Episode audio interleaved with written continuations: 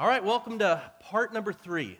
In our series, we're going through the book, the Song of Solomon, verse by verse. This morning, we are looking at the session called The Art of Attraction, part two. And specifically, we're looking at what to look for in a woman. Now, last session was kind of directed to the ladies, and we talked about what to look for in a man. This session, we're kind of talking to the guys and to the guys what to look for in a woman. And the question for the guys is well, what should you look for? What should you be attracted for in a woman? Who should you consider dating and potentially marrying? And before we find out what attracted Solomon to the Shulamites and learn from Solomon the type of a gal we should be attracted to, I want us to kind of highlight a couple qualities that Abraham held for choosing a wife for his son Isaac. You don't need to turn there, but in the book of Genesis, chapter 24, Abraham determined that the time had come to select a wife for his son Isaac. And Abraham called his most trusted servant to his side and, and gave him the job to go out and find a wife for his son Isaac. And there were two qualities he was to look for as he went out on this mission. So, Abraham's two characteristics to look for in a wife number one, she is to be a believer. In Genesis 24, verse 4, go to my country, said Abraham, and my own relatives, and get a wife for my son Isaac. I, Abraham was saying, make sure she's a believer. Make sure that she has committed her life to God, that she's part of the family of God. The number one quality to look for in a wife is that she is a believer. She knows Jesus Christ as her Savior and Lord. 2 Corinthians chapter 6 verses 14 and 15 says, "Do not be yoked together with unbelievers." This is a command to all Christians. For what do righteousness and wickedness have in common? What does a believer have in common with an unbeliever? The most challenging premarital sessions I have. Before I marry a couple, I'll meet with them. And the most challenging ones I ever have is on those rare occasions when a believer wants to marry an unbeliever. It's happened maybe 12 times in over 30 years, and I've done well over 300 weddings. But I have to share with the couple that hey, I love them, I'm honored that they came to me, but I am unable to perform their wedding because the Bible prevents me from doing so, because the Bible shares that to be unequally yoked is not God's will. This is God's clear will for a believer, that a believer would only marry a believer. Even in 1 Corinthians chapter 7 verse 39, the Bible says, "But if her husband dies, so if you're married as a Christian woman and your husband dies, she is free to marry anyone she wishes, but he must belong to the Lord. This is what the Bible teaches. So Abraham's saying the number one thing to find for my son is a wife who is a believer. Second, she is the believer uh, to be a believer who acts on her faith.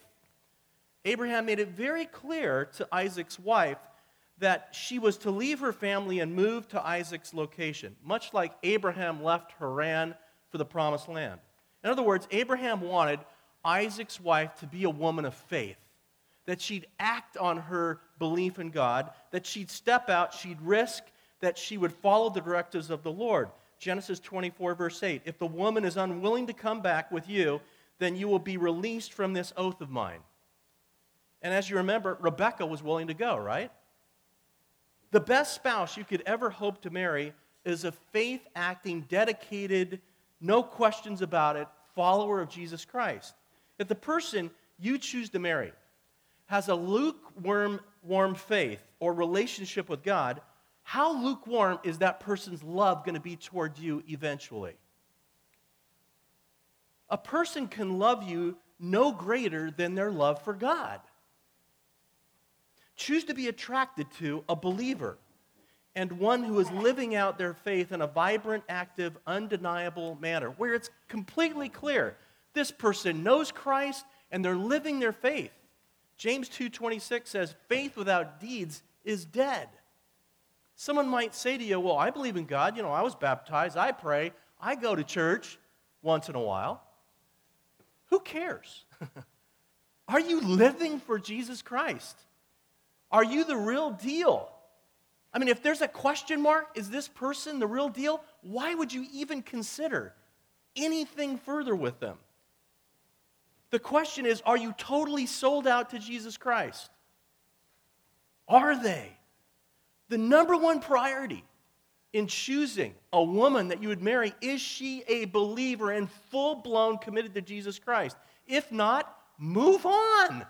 Look elsewhere. You know, I, a while ago, I ran into a guy who is part of uh, my youth ministry like 25 years ago when I was a youth pastor. And he goes, Pastor Mark, he goes, I remember one of the sermons you preached.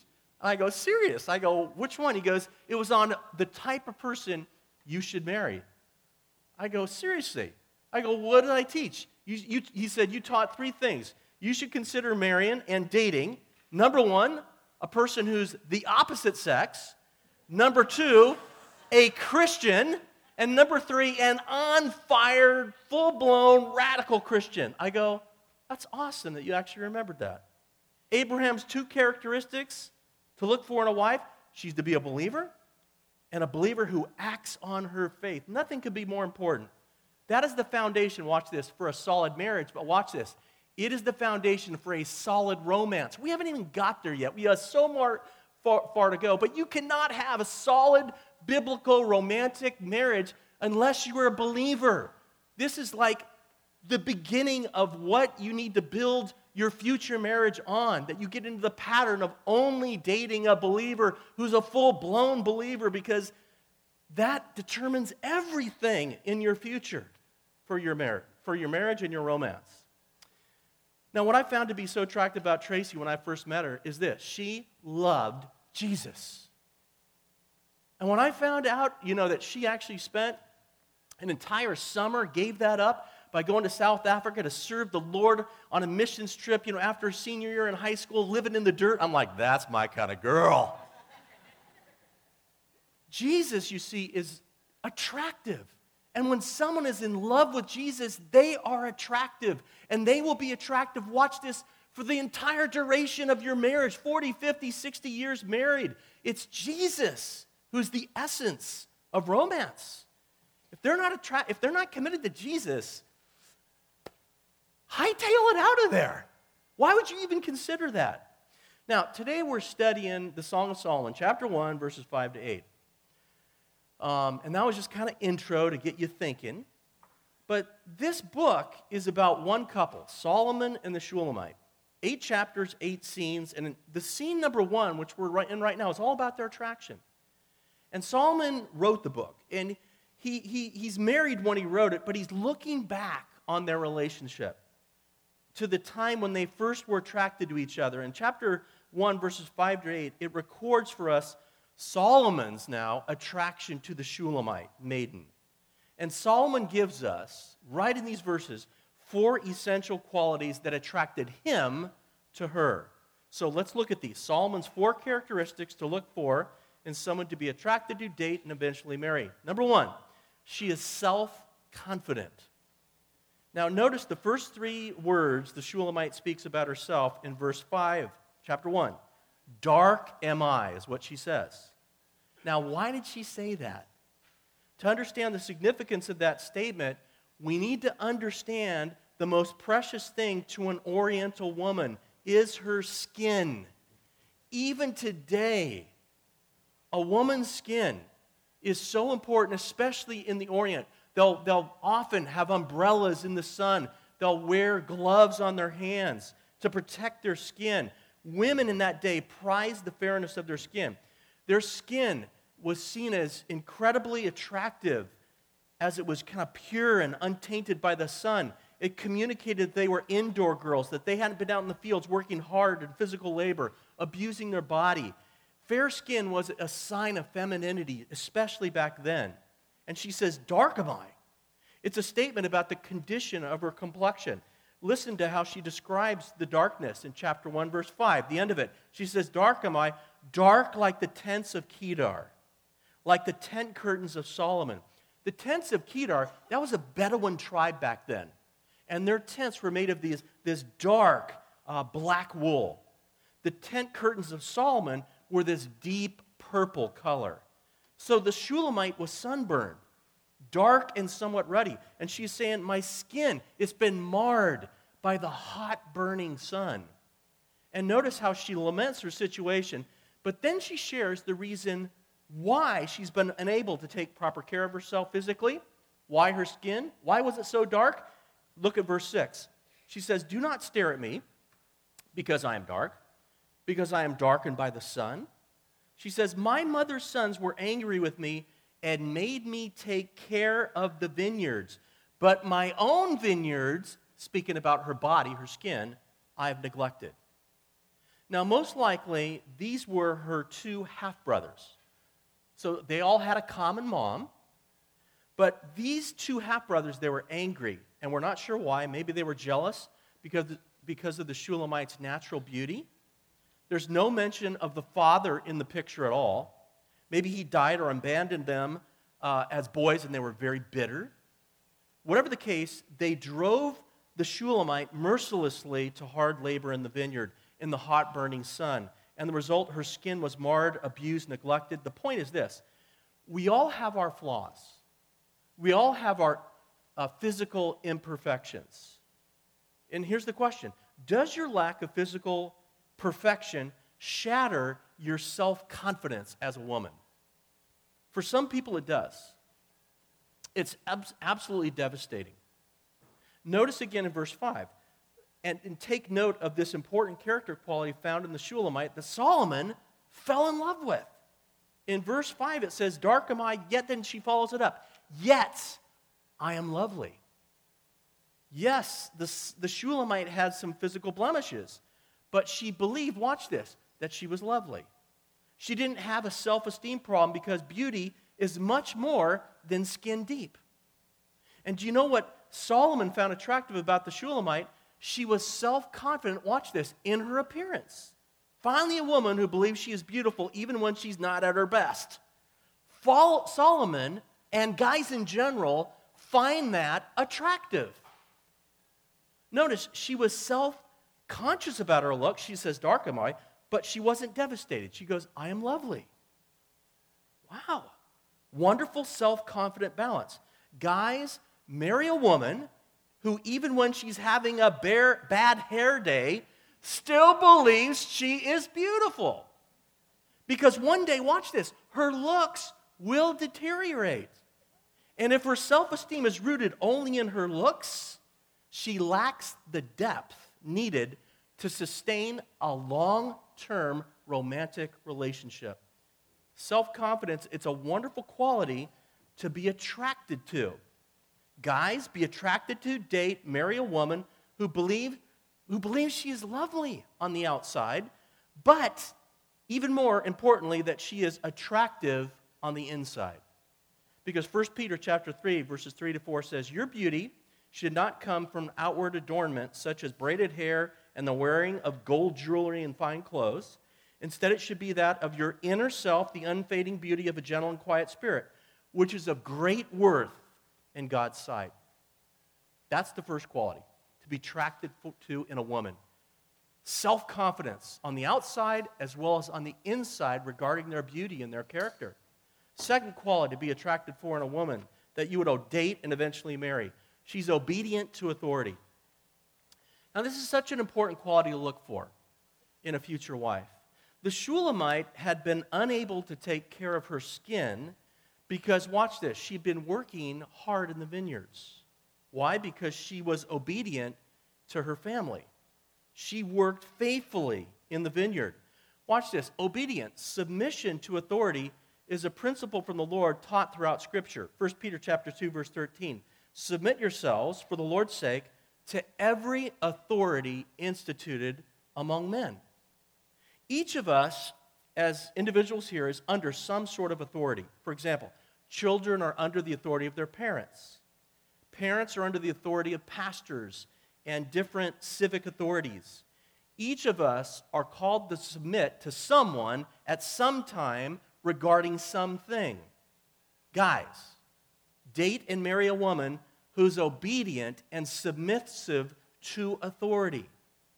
You say, how does, questions like this, how does she relate to and what is her attitude toward, like toward her teachers, her parents, especially her father. Before I married Tracy, I literally took a trip to New Hampshire because I wanted to see Tracy and how she related to her parents and especially her father in particular. You say, why? Because the way a woman treats her father is how she will eventually treat you. Every single time. If she can't submit to her father and is disrespectful to her mother, if she can't get along with her roommates, always check with her roommates, okay?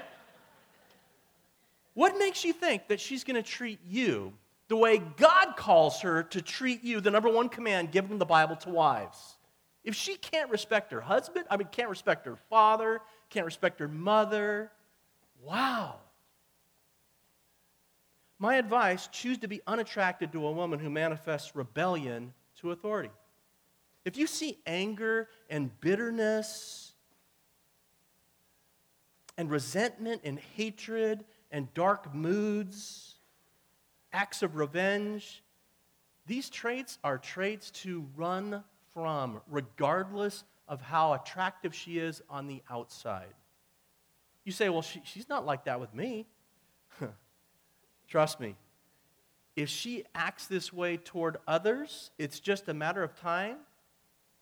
Maybe not today or tomorrow, but eventually she will act like that toward you because it's part of her character. Solomon was attracted to the Shulamite. Why? She was obedient to authority. That doesn't mean perfect, but there's a pattern of obedience to authority. Your character, by the way, is most revealed when you are, watch this, mistreated. So when this gal is mistreated, and all of us get, mistreated, how does she respond to mistreatment? Look at the Shulamite, chapter 1, verse 6. My mother's sons were angry with me. Most likely, this was unjust, undeserved anger by her family on her. How did she respond? Rebellion? Nope. But with obedience. I mean, what character? You see, all this is preparing her character is going to prepare her one day for an amazing romantic relationship with her husband. Because the Bible says in Ephesians 5 22 to 24, this is the number one command given to wives Wives, submit to your husbands, as to the Lord. For the husband is the head of the wife, as Christ is the head of the church, his body, which he is the Savior. Now, as the church submits to Christ, so also wives should submit to their husbands in everything. That's the number one command given to wives for marriage. That is the essence of romance. And only a woman of character is going to live that out. So, what should you look for in a woman? Choose to be attracted to a woman who is self confident in her outward appearance and inward character, and who's obedient to authority. Not perfect, but obedient to authority. Third quality to look for in a wife she is a servant. A servant. The Shulamite, she'd been unable to take care of her skin. Why? Because she'd been working in the field, in the vineyard. Why? Because she was, watch this, she was a servant. She's a worker. And we have so many examples of hardworking women in the Bible. You consider Ruth, who was the gleaner, Rachel, the shepherdess, Zipporah, the shepherdess. Uh, you have the woman of Proverbs 31. Wow! You read a chapter about a hardworking woman. Guys, watch this. Marry a woman who is a hard worker. The Shulamite was a servant, a generous giver, not a greedy taker. Solomon was taken away with her spirit of servanthood.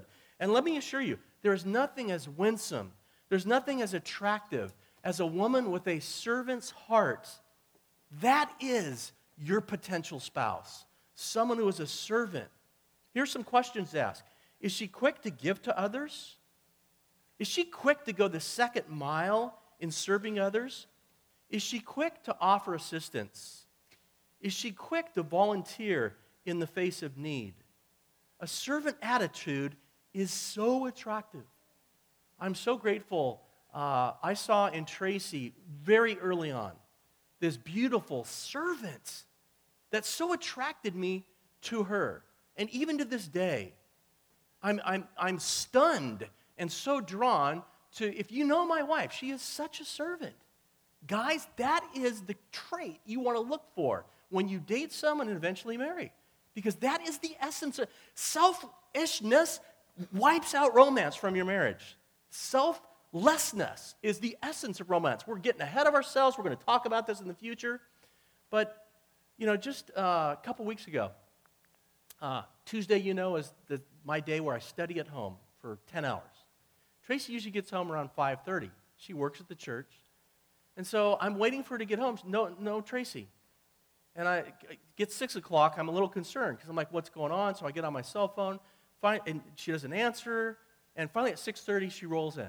I'm like, honey, I go, are you all right? She's like, yes, big smile on her face. She goes, you know, there, a woman came to the church and she just, she had no food in her home. And so I took her to Safeway and bought her all this food. And then, then I, had to, I went to her home, and it was so much fun just putting all that food away in the shelves of her house and just getting her set up. And, and I'm, I'm home. I'm like, come here. That is who you want to marry a servant. That's what we're talking about. That kind of an attitude. You have the privilege when you're dating to think through and build your convictions about who you should date, date and marry. And then let me tell you, the Bible says this whoever wants to become great among you must be your servant. The greatest woman you could hope to marry is a servant. Jesus said that. That that is the greatest trait, a servant. At any given moment, we can live for self, others, or God. Marry a woman who lives for God, others, and last self. You find that woman, marry her. A selfish, do for me and don't ask me to do for you person is not someone you're going to be happy with for a lifetime. Self centeredness is the death blow to romance. Selflessness ignites romance. Philippians 2, verses 3 to 4. Do nothing out of selfish ambition or vain conceit. Is that her? Is she like that? But in humility, consider others better than yourselves. Each of you should not look only to your own interests. Is that her? She doesn't look to her own interests, but also to the interests of others. She's concerned about others. Men, what do you look for in a woman? A woman who's self confident in her appearance, obedient to authority, dedicated to being a servant. Fourth quality look for in someone to date and eventually marry. She has moral convictions. Moral convictions. Now, listen to the question the Shulamite asks in chapter 1, verse 7. She says, Tell me, you whom I love, where you graze your flock and where you rest your sheep at midnight. She's talking to Solomon. She says, Why should I be like a veiled woman beside the flocks of your friends? You say, What's going on? Well, you'll recall that when the Shulamite first met Solomon, she was at work in the vineyard. And we're going to study this whole story later in detail. But she mistook Solomon for a shepherd. And Solomon came in disguise, and he promised her all these lavish gifts and that he would return. And in this verse right now, she's in her mind wondering where she can find Solomon. She wants to see this guy again. She thinks he's only a shepherd. And she assumes he's with the shepherds and the sheep and the flock somewhere. And look at the end of verse 7. She says something very interesting. Why should I be like a veiled woman beside the flocks of your friends? The image of a veiled woman brings up the picture always of a prostitute in the Bible. Prostitutes were veiled women in the Old Testament. And it was the common practice of prostitutes back then to put on a veil and appear at midday where the shepherds would hang out, and that would be where she would do her work. And the Shulamite was saying, I want to find you, Solomon. I want to be with you, but I will not practice the immorality of being a veiled prostitute in order to find you. She would not sacrifice her integrity, her reputation, her purity to get a man. In other words, she had moral convictions. The story is told about a man who propositioned a woman at the bar. And this guy walks up to this gal, this very attractive gal, and he said, Would you, uh, ma'am, would you sleep with me for $100,000? And she blushed, but she said, Well, of course. And then he said, uh, Ma'am, would you sleep with me, uh, let's say, for $100? And she said, Well, wh- who do you think I am? And he said, Well, we've already determined who you are. We're just negotiating the price. Wow. You see, the moral conviction of the Shulamite was incredibly attractive to Solomon. Finally, a woman with moral conviction. Wow. Solomon, you know, he's the king of Israel. He could have any woman he wants. Hundreds of women would gladly sacrifice their virtue just one night with Solomon. But finally, the Shulamite, let me tell you, this is who guys look for a woman of character, refuses to follow the ways of the world. She refused to follow to where the shepherds were as a veiled woman because it might misconstrue her as a prostitute. A woman of moral conviction is incredibly attractive. You know, this principle, it kind of reminds me of the time that I decided to test Tracy's moral character. uh, this is right before we just started the date. And Tracy was, uh, she was house sitting. And, and anyway, I drove over there and I was just getting to know her. And there were two of my friends there, and there were three guys and her. And they had this hot tub in the backyard. And so uh, she'd never been in a hot tub, and I like, hey, let's go hot tubbing. So us three guys went upstairs and we got changed, and she's getting changed in her bathing suit. And me, I, you know, if you know me at all, I'm into, I love joking, okay? The ring earlier, and uh, just, so I'm like, hey, guys, I got an idea. Let's all bring an extra pair of shorts into the hot tub. So we get into the hot tub first, sit down, put the pair of shorts in between our legs. And then Tracy comes in, you know, with the towel wrapped around her, kind of a little intimidating, three guys. She gets in the hot tub and just sits down. And all of a sudden, you know, it's bubbling and everything, and all of a sudden I give the signal. We got all our arms like, and the three guys' shorts float, float to the top. I wanted to see what she'd do. She jumped out of the hot tub and literally ran for the house. I go, that's my kind of girl. Pass that test. Guys, be attracted to a woman who has moral convictions. That is the key to an amazing romance. Guys, what should you look for in a woman? Be attracted to a woman who, as Abraham says, she's a believer. She's an on fire believer. And according to Solomon, she's self confident in her appearance, obedient to authority, a servant, has moral convictions. Let's talk about this at our table. Review the list of Abraham's and Solomon's qualities of what to look for in a spouse. If you were to rank the qualities in the order of their importance, how would you list them? Talk about it. Okay, let me answer a very important question when it comes to the art of attraction. And here's the question How do you discern good character? Mark, I can discern, you know, level one attraction. I got that.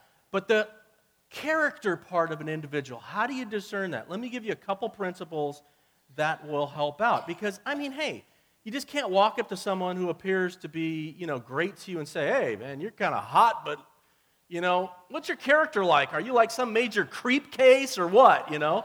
I mean, how do you get to know a person's character? So, a couple principles. Number one, observe the person in stressful conditions.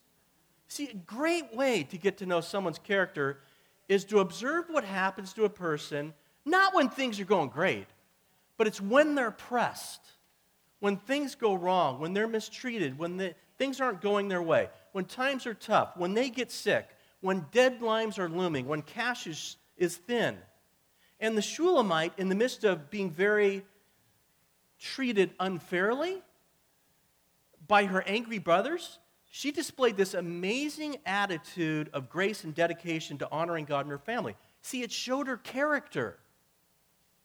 So when the heat is on, does the person you're attracted to still respond like a believer? They say they're a Christian, but when the heat is on, are they? Do they trust God? Do they turn to God? Do they look to God for strength and direction? Do they pray? Do they live for others or only for themselves? Are they obedient to authority? Do they have moral standards or do they just compromise so easily? Before I married Tracy, I wanted to see how she would respond to virtually every situation I could put her into, and I put her through the gamut. Why? Because it's in different situations and circumstances that character is revealed. Second, evaluate the person's reputation with others. What do others say about this person you're attracted to? You can fool some people some of the time, but not all the people all the time. What is this rep- person's reputation like? you know, taking into account as many people's opinions as is possible. What was Solomon's reputation with outsiders? Chapter 1, verse 3. We studied this. Your name is like perfume poured out. His name was like purified oil. His character was pure. That was Solomon's reputation, watch this, with the maidens, the ladies of Jerusalem. What was the Shulamite's reputation with outsiders? It's summarized in chapter 1, verse 8. Most beautiful of women, of women. That was the testimony of the friends, the women in Jerusalem who said the Shulamite was beautiful on the inside and on the outside. So, my question to you is this What kind of reputation does the person with whom you're attracted have, especially with other Christians? Both of the same and the opposite sex. Does the person have a reputation for obeying God? Are they respected by your fellow Christians? Ask yourself questions like Would I feel privileged to be seen by, with this person in church? Would I love to bring this person home to meet my mom, my dad, my grandparents, my family? Do you think one day you're going to have a relationship with a husband or wife it's going to be disconnected to your family? I mean, what kind of relationship is that? Once this person meets those people, what do those people say about the person? Listen to that.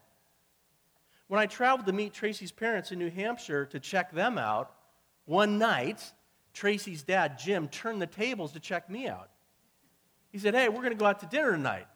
I go, oh, Cool. And he goes, We're going to meet with my mentor that has mentored me spiritually for the past five years. And I'm like, What's this all about? They're checking this guy out. And this guy asked me so many questions because Jim, Tracy's dad, was, who, What is the character like of this person? Will the person I most respect in life give the thumbs up on who is potentially going to marry my daughter?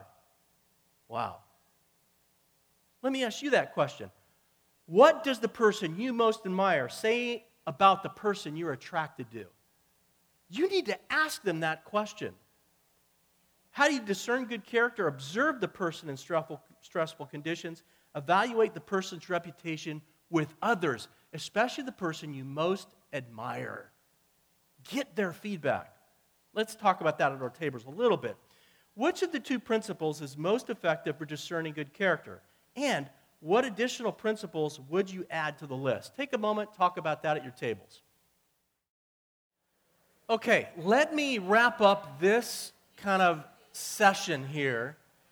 We're talking about the art of attraction by answering um, a very important question that will kind of segue us into the next session that we're going to talk about, which will be two messages on the art of dating.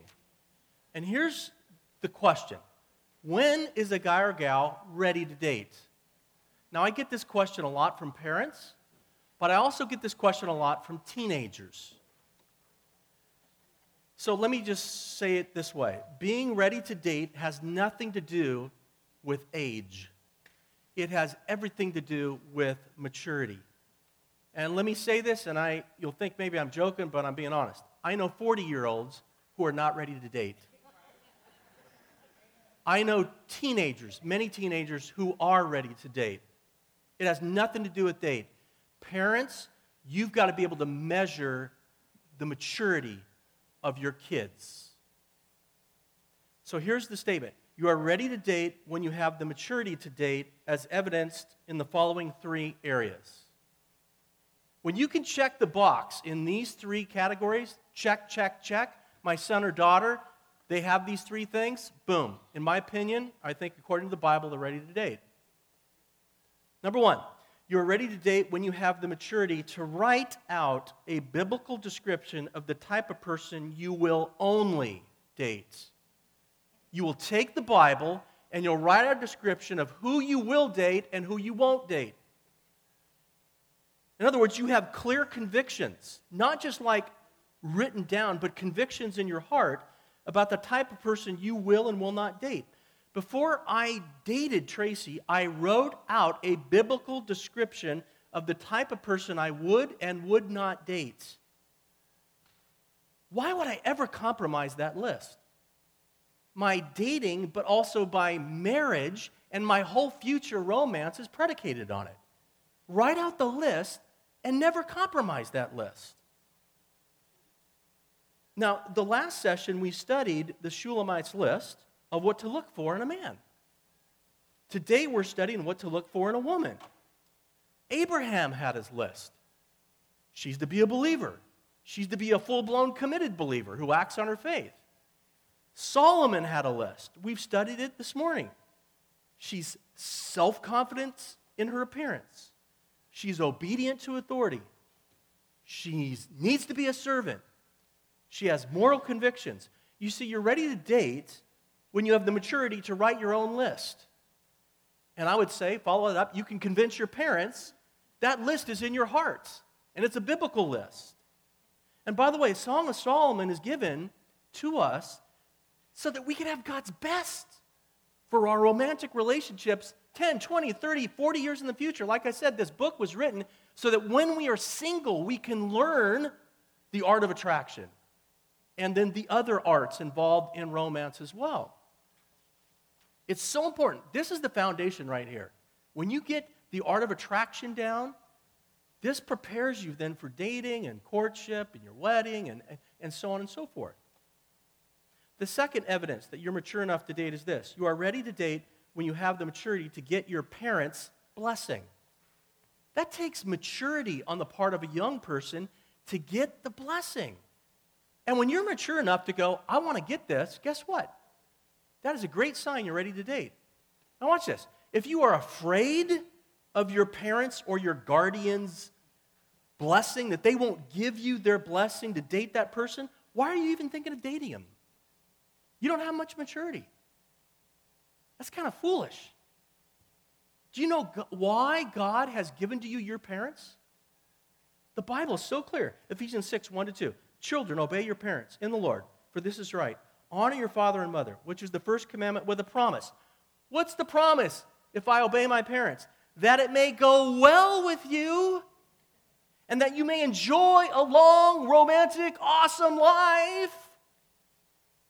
I know so many adults who would put their hand up right now and just say, I wish I would have listened to my parents. I was rebellious and I went out and I was attracted to and I dated and I slept with and I married and look at my life now.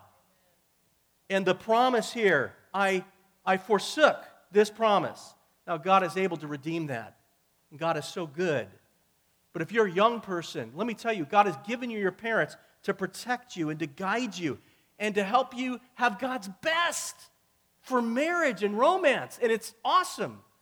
Your parents love you, they want God's best for you. Before I dated uh, Tracy, I got my parents' blessing, I got my pastor's blessing, I got my staff's blessing, I got everyone's blessing. Honestly, I did. Why would you want to hide that in a corner? Are you afraid? If you're afraid of the person you're dating, why are you even thinking about that? Don't you want God's best? If you got God's best, everyone's going to go, yeah, do it.